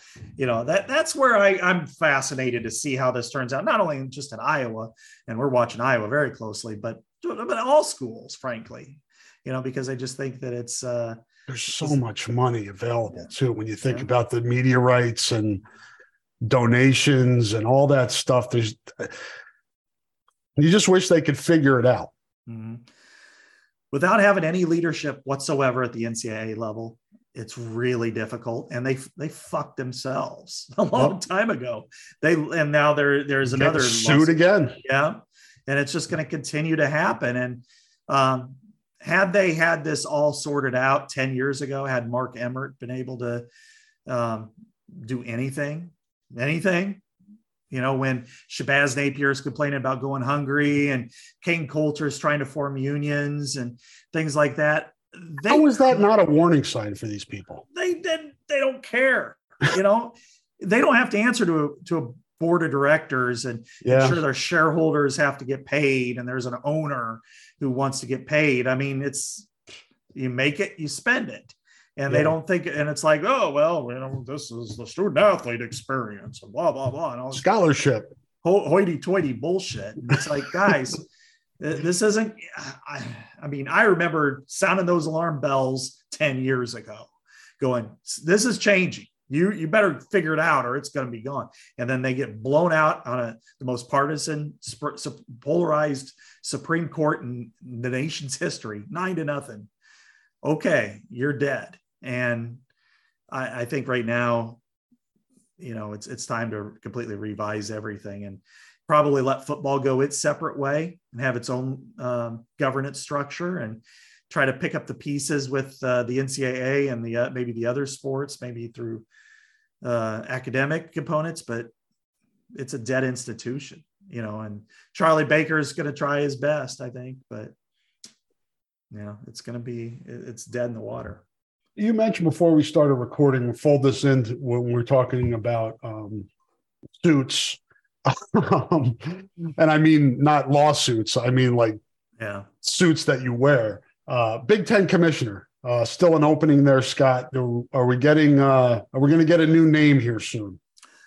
I think we might be getting close, Rob. I mean, I, I know that there, there's been some talk and talking to some people around it that they were really wanting it done in sometime in April, you know, which is now. I mean, we're talking three months since Kevin Warren announced he was, you know, going to go to the Chicago Bears, and and I know he's been at the NFL meetings and stuff. So it, it's it's reached that uncomfortable point. I think it's kind of like we've all experienced it, where you know you you give your two or even three weeks notice, and then all of a sudden you're just kind of like, you know everybody's talking about moving forward or what you're going to do next month and you're like uh, i'm ready to yep i'm outie yeah i'm worried about that. And I think that's kind of where they are with the Big Ten because they still need to finalize some of the, even though the media rights have been agreed upon, there's still some intricacies involved. And, and, and of course, you know, the meetings for the CFP and, and, uh, you know, the, so largely what they want from a commissioner and that I've been kind of told is they want somebody more college centered. You know, the last three main hires, um, the Big 10, the Big 12, and the Pac 12 have all been kind of outside the, the, the purview of college sports. And it's been, uh, you know, it's up and down at best. So I think they want somebody who's able to communicate with student athletes in a way and kind of understand the inner workings of college collegiate sports. So I think it wouldn't be surprising to me if if by the end of the month we have a, a new commissioner in the Big Ten and ready to go. And what the hell's going on with football scheduling? yeah, we got a, we got another month plus before that thing happens. So so we're not going to know about 24 and beyond for a while, kind of what the structure is going to be. Yeah, that's getting close. Um, Nicole and I wrote that a couple weeks ago, and before I went on vacation, and that is that there are three options that they've centered on. One is the the three six six. Mm-hmm. Everybody gets three. We've talked about that. Another one is uh, two protected, and then you cycle through everybody. Uh, like over a four year period, you'd play uh, two teams three times, and then everybody else twice and then the other one is more of a flex plan, which they kind of like, the coaches hate, which is certain teams will have more protected rivalries than others. So, like Iowa might have three protected rivals, Maryland and Rutgers might have one, USC and UCLA might have one, and just kind of have this unbalanced scheduling um, pattern, I guess. And you know, I think that one probably makes as much sense as anything. I, have always been an advocate of the 366, and then you just start switching up on some of these after, uh, you know, after you've reached the, uh, you know, the fourth year. But, mm-hmm. you know, I, I don't know. You know, I mean, there, there are rivalries that Iowa holds dear, and then there, you know, Michigan has two and other teams. I think the problem with all this, Scott, is you're going to piss some people off. There's no way you can't piss some people off, and they're trying to piss off the fewest amount of people possible. right. That's my yeah. take. Well, yeah, exactly. And and like the, the other the other details that it's easy to talk about. Well, Iowa has three rivals, and Illinois has two, and you know whatever. The the the the couple things that they're working through with any of these methods are uh, number one, only one West Coast trip per year for each team. Mm-hmm. That makes sense. So you don't want to have Nebraska, for instance, playing at USC and at UCLA in the same year. How about like Nebraska going to USC and Rutgers? Because mm. now you're going both ways. So yeah. you got to, you know, I wonder. I, yeah, I think that's a great point. I think travel has got to be a big part of this, Scott and it, it's it's big in football and it's massive in the other yeah sports. the other sports is just you know they've got yeah. a long way to go the other part is and this is kind of the intricacies of scheduling that they want to ensure that in no case ever will there be three nine and O teams now yeah. you know so because there's there's gonna so they got to interwork and weave the schedule so you never have that chance of three nine and O teams so, you know, how do you do that? Well, you just got to check it all the time, I suppose. you know, and and it's, you know, and, and you know, for instance, it, you think about a given year. What if it's Ohio State, Iowa, and USC, and they don't? That none of the three play each other, and they're all nine and zero. That's. Uh, that's nightmare scenario for the Big Ten. They do not want that to happen under any circumstance, and um, you know, and ultimately with a 12 team playoff, it's not going to matter that much, but it does matter as far as seeding, who gets home games, all that sort of stuff. Yeah. So, you know, because you get two teams playing in the championship game, you know, the winner is going to be in the get a bye, but what about the third team that doesn't quite get in there? So, so that they're thinking about those types of things, and it's there's a lot, but I would say that there'll probably be a commissioner by the end of the month, and that commissioner will have his or her uh, voice into the discussion. It'll probably be more in the neighborhood of catching up and okay, that sounds good, and that's it. But you know, uh, but yeah, most of the people are pretty sworn to secrecy on this topic. We will keep an eye on that. I'll look forward to finding out who the new leader of the Big Ten will be. Uh, Scott and I will be taking a little break here to hear from some sponsors, and we'll come back and wrap up with a little Iowa men's basketball talk and check in on the Iowa baseball team as well. Hang in there. We'll be right back.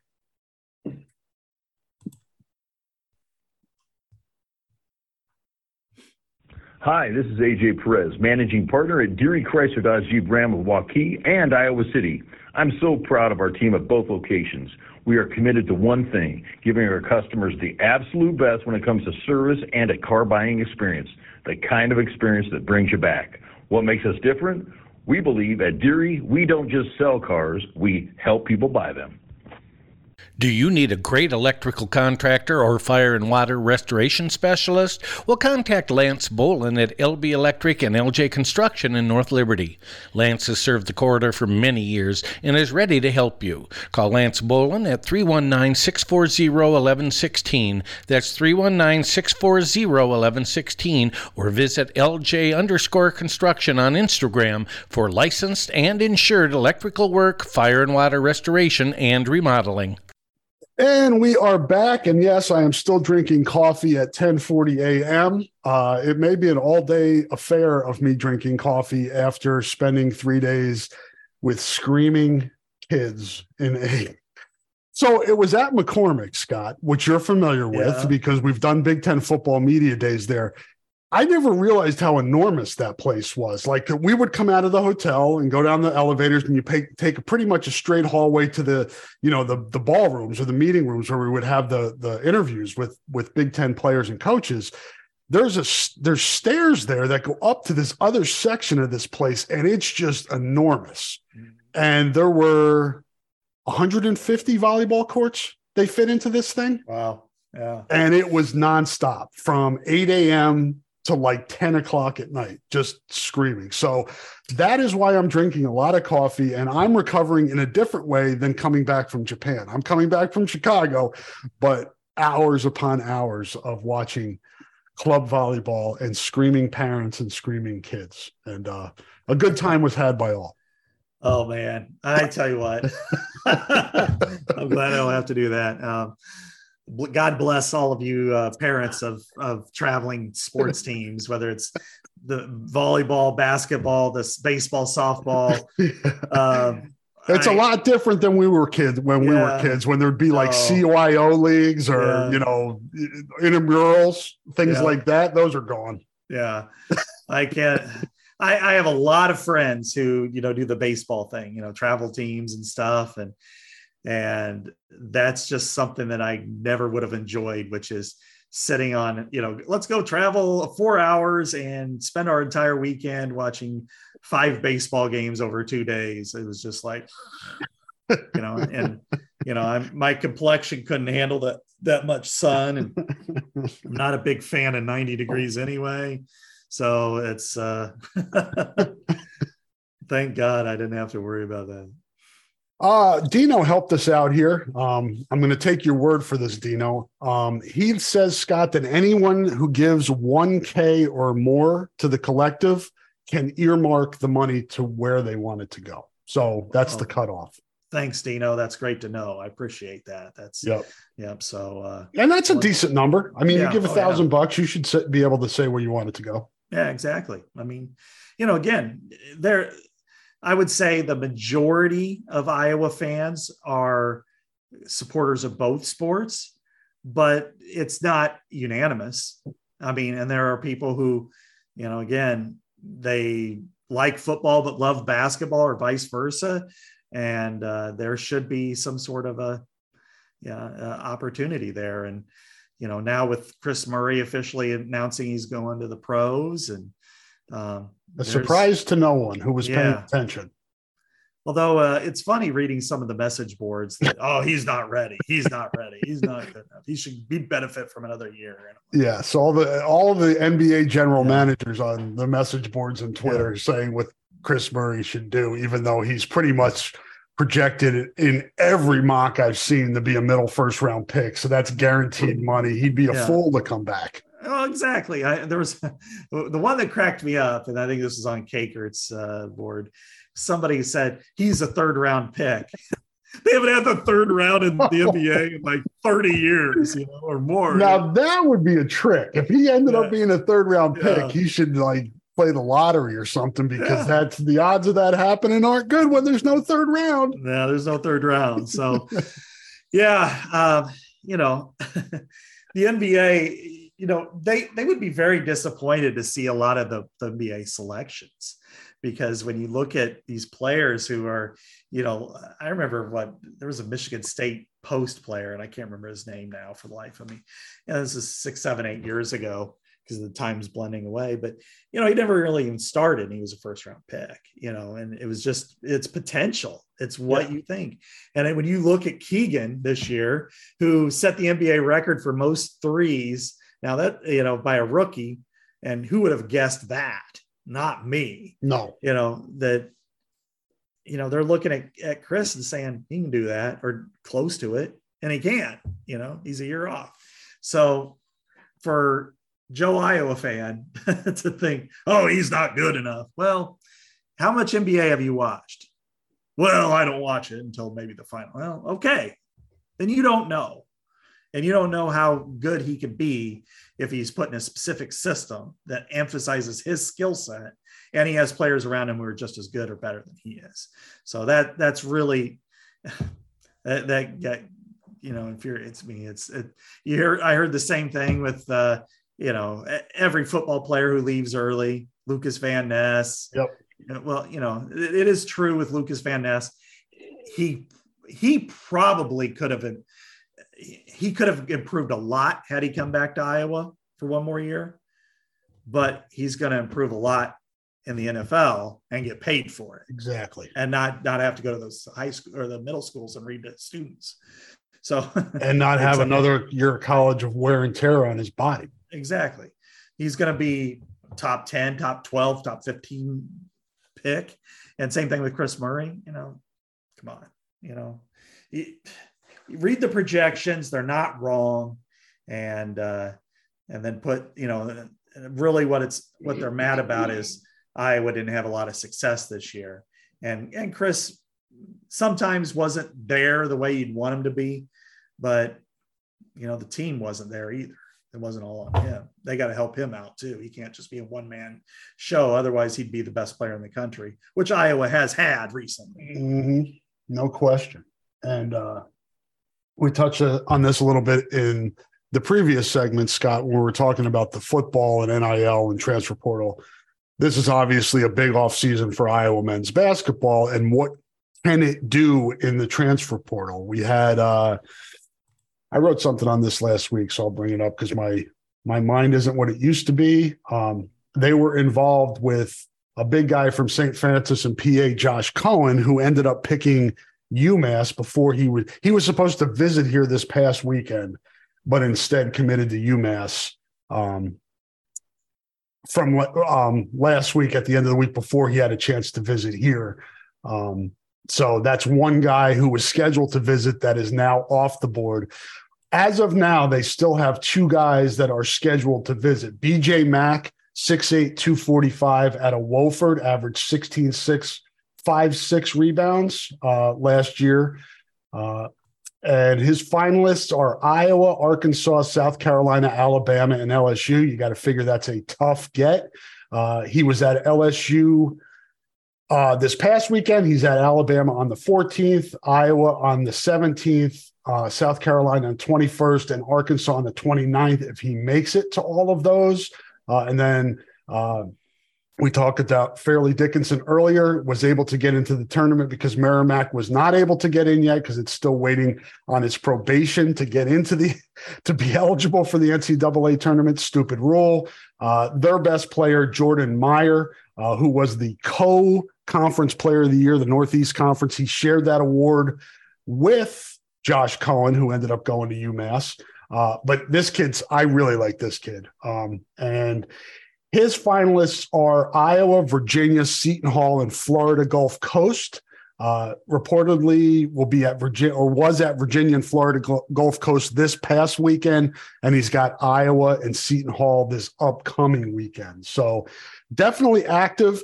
It looks like Scott, at least you know, on the surface, without having talked to Fran or the Iowa coaches about this, they're aiming at a certain level of where these guys are coming from. Coming from St. Francis, PA, Merrimack, um, and Wofford. So they're not going for other Power Five guys in the transfer portal. It seems like they've settled in kind of at a level that they're looking for. But I mean, you look at these kids; though, it's not like they're they're trying to beat out Hofstra and you know name another directional uh, state school or something like that for these guys. It's stiff competition, even at this level. Yeah, sure it is, and and I think that's really where you know, you know, that's one thing about basketball um, is uh, these these guys go to these small schools and they they can showcase their abilities and they do they grow they get better they Filip Rebraca you know they develop and then boom you know they have a great year you know Filip Rebraca being prime among them you know in his first year he was good uh, role player and then last year he was one of the I thought one of the 15 or so best players in the Big Ten, and and you know somebody Wofford or wherever. I mean, you know, all you have to do is look at like some of the starting lineups of like the the Bulls championship teams. You know, I think back Ron Harper, Miami of Ohio. Yeah. Michael Jordan, North Carolina. Uh, Dennis Rodman was what Southeast Oklahoma. Yeah. Uh, you know, uh, is that school Scott, even still around? Yeah, it's a D two. Uh, uh, Central Arkansas for Scottie Pippen, you know, and then you have but Luke Longley was he? Um, I think he was New Mexico. So you know, Knicks did that too. Charles yeah. Oakley, Anthony yeah. Mason, right? John Starks. Mm-hmm. Exactly. So you have all that, and it's like uh, these guys play. They they play a lot and they play well, and you know, and and really once you get past the the lottery pick five star, high four stars. McDonald's All Americans, yeah. and even yeah. though, and that's not always a, a, a right. guarantee.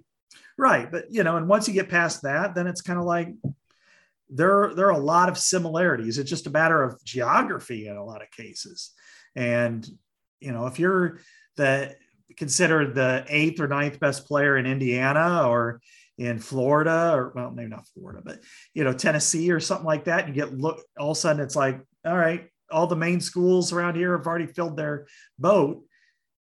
And you're looking around, even in Iowa, you know, I mean, AJ Green goes to yeah. the UNI. He's a pretty damn good player. you know, uh, go, you know, Darren, uh, Tucker DeVries ends up at Drake. You don't think he can't play at Iowa or Iowa State? Shit. So, uh, you know, I, I think everybody's fine in this one. Going there, and a lot of times, what you get out of those smaller schools is you get less ego. You know, they they've had to go through the the rough stuff a little bit. You know, a, a league where maybe they didn't get a fly, uh, com, you know, charter. you know, they had to take long bus rides yeah. and, and commercial flights, and they didn't get all the the bells and whistles. Whereas if you're taking another uh, power five guy who's dealt with it all, and a lot of times they're a little more entitled. I'm, I'm, talking more generically, but you know, and, and they've underperformed. You know, and at least you know that they performed if they've been at Wofford or St. Francis or North Dakota.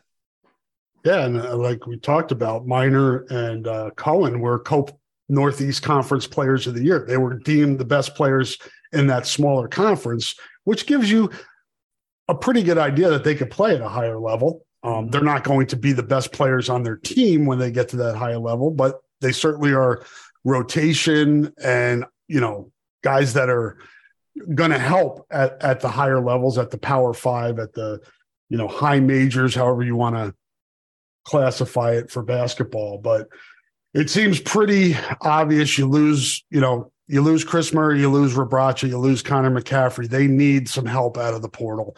Um, it's a good recruiting class. I don't know as you're going to get major impact. I certainly think you can get contributions mm-hmm. um, from Owen Freeman and Brock Harding and um, Pryce Sandfort and who's the guy from New Jersey? I always forget his name. Yeah, the other forward. Yeah, the other forward is I, I apologize. Biltmore. Uh, yeah. yeah. But you you know, you hope to get something out of this freshman class, but you need some veteran help. And we'll see how this shakes out. It's a different era than you just go in there and say, hey, we have playing time. The NIL is a component here, and we'll see how this all plays out. Yeah, yeah, that's where they are right now. And then I think that's you know, and, and if you don't have it, I mean, one year in basketball can set you back like you would not believe. And and if Iowa just can't get the right portal pieces after losing Kris Murray and Connor McCaffery and what have you, I mean, and Filip Rebraca, and they end up 12th in the Big Ten, just just a minor setback. Well, then that leaves you wide open and exposed. You'll get crushed on the recruiting trail, and your players will know it very quickly, and they'll want to leave. And you know, and your yeah. recruit, your it's open season on your recruits too. You know, uh, you know, you know Cooper Koch, you know, stuff like that. So you've got to you've got to be very careful, and and and I don't think anybody should expect Iowa to necessarily go win the national title, but I think you know it's it's a matter of you want them to be competitive, and they're going to have to be competitive in the portal, and and ensure that you know guys like Patrick McCaffery and Payton Sandfort have pieces and Tony Perkins have pieces around them that can take that next step. And, and, uh, you know, Jelly is leaving again, you know, this time's for good. I can't imagine that they yeah. bring him back, you know, you know, Ogundele never developed. Um, it was unfortunate because it was such a good story early on. And, and, you know, and then bringing him back, you know, it, it made sense, but they could have really used a second post, second center. And yeah. And whether it was injury, lack of development, what, it didn't work. And so they're going to need to, to, you know, and Riley Mulvey is is had two years now, and uh, can he take that big step? I don't know. You know, and you, you, you can only gamble so much. You can only hope for the best so much because otherwise, again, in the Big Ten, if you don't have a post who can throw down, you're gonna you're gonna lose half your games right there. Well, we'll see what the investment is like in the Iowa men's basketball program. You think about the last three years, Scott. You lose Wieskamp, Garza. Then last year you lose Keegan and Bohannon. Now this year you're losing, you know, three key pieces. If you want to keep it going, you got to invest. Mm-hmm. And I, Fran McCaffery certainly has his faults. He's not perfect, but I do trust him as an evaluator of talent. He's proven that time and time again that he knows guys that fit his system, uh, and they're they've done a good job of that through the years. You know, guys that weren't always highly recruited uh, that have come through and become good players. So mm-hmm. um, I think if he says, "Hey, this is the guy we should go for," these are the guys we should go for. Hopefully, he has the support, and hopefully, it works out because that's where we are now. It's not just it's not just hey, we got a freshman class coming in, and this is what it's going to be like. It's constant, as we talked about with football, women's basketball, constant roster management. Yeah, Fran Fran has the Fran does have an eye for talent. There's no question, and he's a good coach. And and even the ones that are the upper tier, um, Jarrod Uthoff, you know, transferring, uh, Tyler Cook, Adam Woodbury, very good players. Uh, he missed on some others. I thought, you know, the guard situation seven, eight years ago, well, 10 years ago, recruiting wise, missing out on Monte Morris was a, was one that I think might, you know, you want, everybody wants to look at Tyler Ulis. Um, Either was, one of those could have changed the trajectory yeah. of the program. Tyler was one that may, maybe he had it, you know, even though Tyler told me it was Michigan State, if it wasn't, but I think that was because when I talked to him, Michigan State was in the final four. You know, so that made sense. Recency but, bias. Yeah, right. I mean, they were in the other locker room that day. You know, yeah. they and Kentucky was undefeated, but but beyond Tyler Ulis, you know, losing out to Kentucky at the last minute is going to happen. Yep. Monte Morris was the one I thought that really goes down as kind of the painful one. You know, they have a, a you know relationship certainly with Roy Marble, um, and they didn't have a spot. You know, because they were all in on Mike Gesell and and Anthony Clemmons from the year before, and and both were good players, but Monte Morris was, you know, the all-time leader in assist to turnover ratio. He was yeah. exactly what this program needed, and uh, and I think if as as tremendous as Iowa has been at probably four positions under Fran, the the do it all guard has been the elusive one for him. You know, Devyn Marble was probably the closest, but you know, but beyond that, I mean, yeah, Wieskamp pro, Garza pro, uh, the Murrays pro. yeah, they just you know Utah and Aaron White, you know, they're getting paid too, and Devyn Marble getting paid, and even Peter Jok, Peter Jok and Basabe, but the break it down point guard who can score and can do it all. The the Caitlin Clark of men's basketball, although you know that's pretty elusive. Like, and and some of it was unfair because damn, if he could have had Marcus Paige, yeah, I might have changed it too.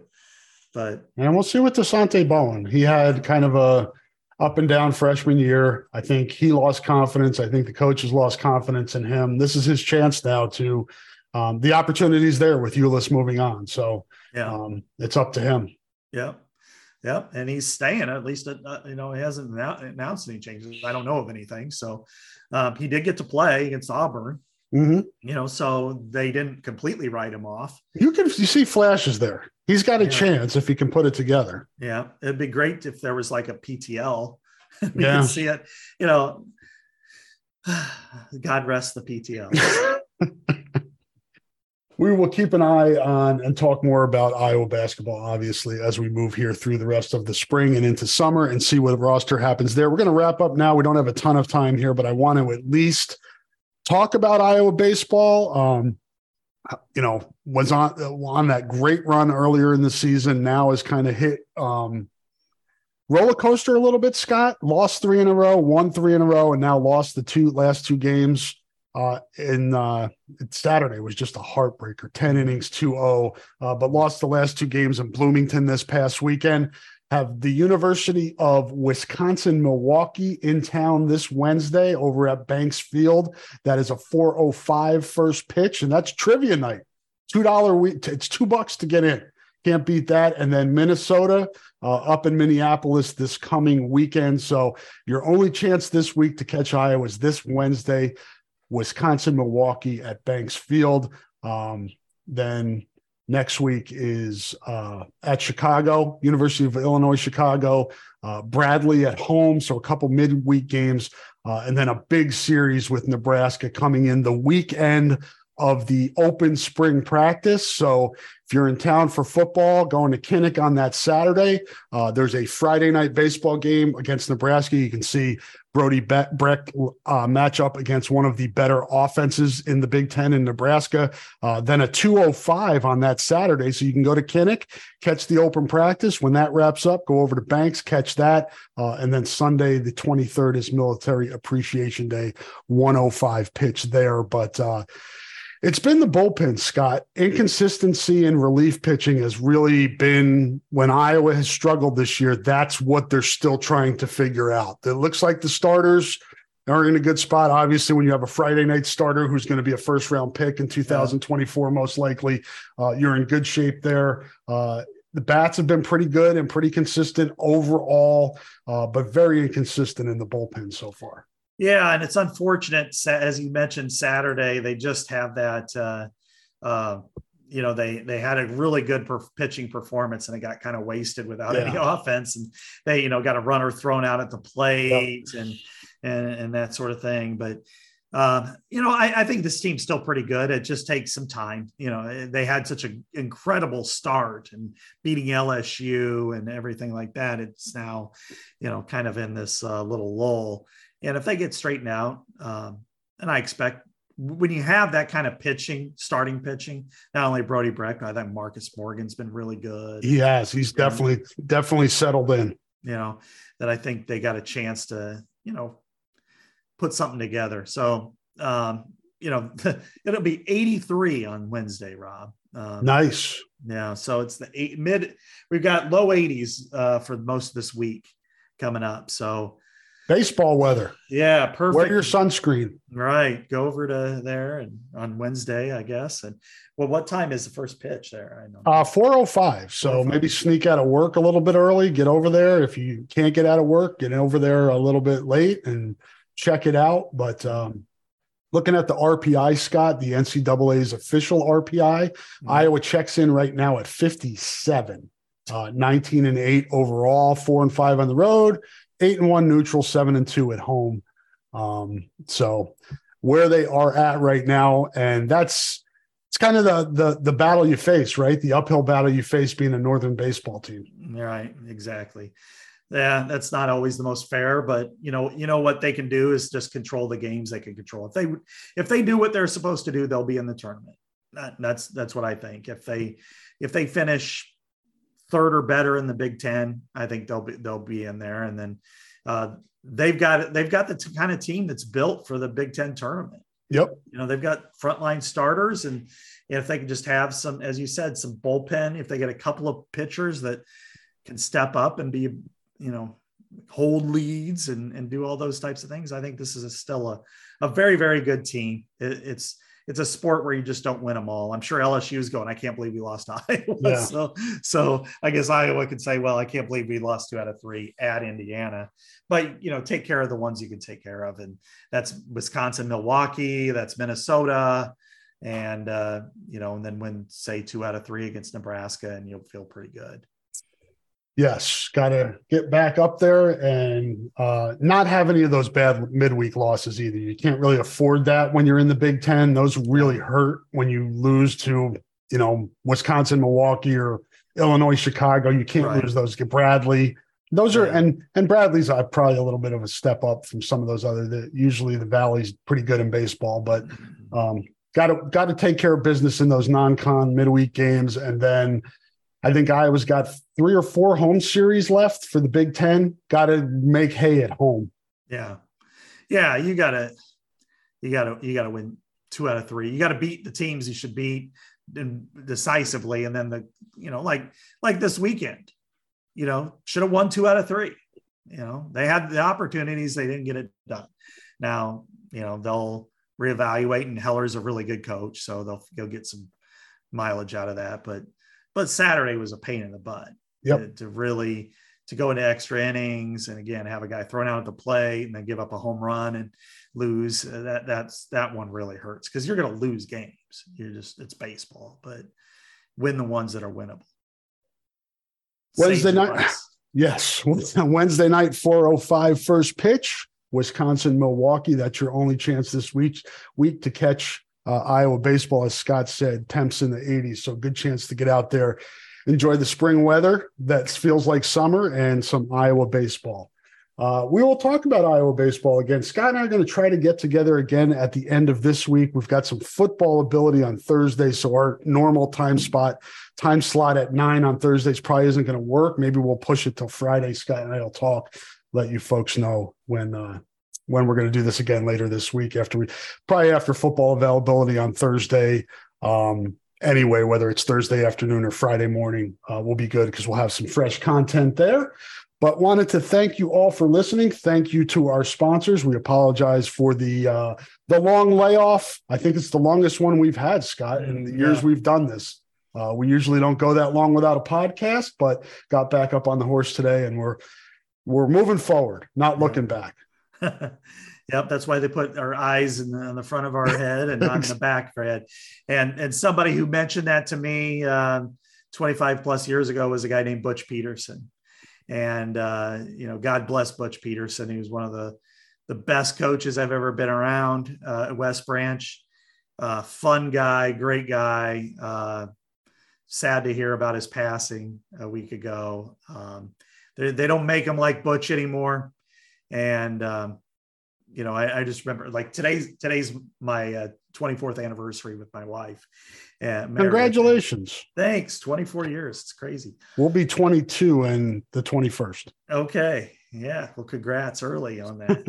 Um, but we, when I was in Muscatine at the time working, we went on a uh, co-ed bachelor party with some of my coworkers, and we ended up at uh, Herb and Lou's in West, West, Branch and had some beers with Butch. And then a few years ago, I stopped over there at the school and um, talked to Jeff Bowie. You know, after he committed and had a lot of reminiscing with with Butch about the EIHC and those yeah. days. And uh, so anyway, yeah, yeah. Butch was uh, Butch was an institution in West Branch and like Scott said, all of our best and and um, to those folks over there who are probably still feeling it and will for quite some yeah. time and are going to go through it again when football season rolls mm-hmm. around. Uh, just horrible, man. Horrible yeah. disease and uh, best to him and his family and all of his uh, friends and acquaintances over there in West Branch and everybody else he touched throughout the state. So glad you remembered to mention that, Scott. I know they had a service on Saturday. Was out of town, was not able to make it to that. Uh, but uh, I'm sure they'll have some nice things planned for the football season to yeah. remember Butch. They've already named the football field after him, so yeah. he's got right. that going. The little Butch, uh, the little Butch Peterson Rose Bowl, right now. Uh, I, I, thought it was really cool and touching that a lot of the rival schools in the area left on their stadium lights. I think it was Friday night for him. Um, yeah, tremendous guy, tremendous coach some great ones from that era. Rob, you know, yep. the old EIHC, Jim Bellamy and uh, Ed Hanson, and you know, and then of course Kevin Miller later on at Solon, and he, but uh, but Butch is, yeah, again, one of a kind. No doubt. Rest in peace, Butch Peterson, and uh, rest in peace to this podcast. We will be back next week to talk to more of you folks, uh, or maybe the same folks. Yeah. But thank you for listening. Thank you so much to our sponsors.